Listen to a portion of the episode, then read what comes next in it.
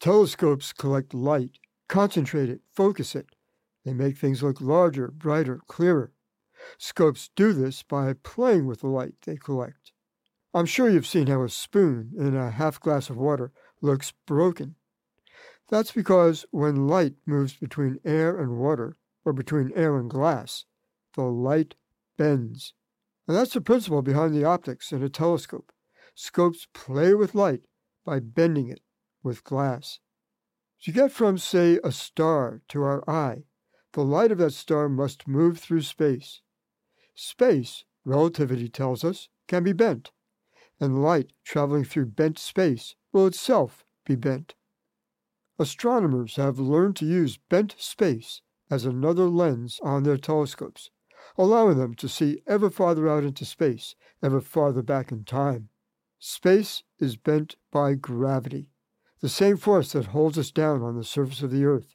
But it takes a stronger gravitational field, a much stronger gravitational field than Earth's, to bend space into a useful lens. In the constellation Leo sits a black hole that astronomers at Durham University in the UK were using recently as part of a galaxy study. How large, the astronomers wondered, was this helpful black hole? If we want to measure Earth's gravity, we can drop something and measure how fast it falls. Do the same experiment on the moon, and we find that lunar gravity is as strong as Earth's gravity divided by 6. This gives us a way to measure the size of a black hole.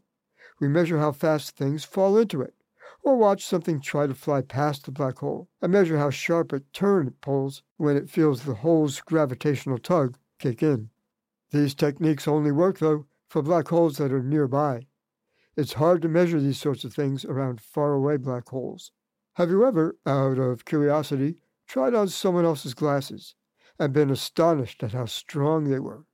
Such glasses are strong because the glass of which they're made is ground so as to strongly bend the light coming through, which is essentially what the Durham astronomers did. They measured how strongly their black hole was bending the space around itself. Most galaxies have a black hole residing in their core. Look towards Sagittarius this summer, and you're looking toward the black hole at the heart of our Milky Way galaxy. If you were to, somehow, weigh the black hole in the center of our Milky Way, you'd find it tipping the scales at something like 4 million times the mass of the Sun.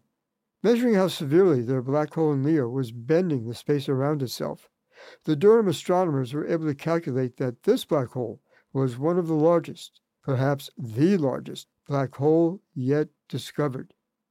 If we were somehow able to weigh it, this single object would tip the scales at some 30, not million, but billion, 30 billion suns. With a forecast for clear skies, local astronomers will optimistically set up scopes for a star party this Saturday night at 8 p.m. at the junction of State Route 49 and the Old Downieville Highway. It's free. Bring the kids. 8 p.m. this Saturday night. And no matter the temperature during the day, dress for what could be a chilly night.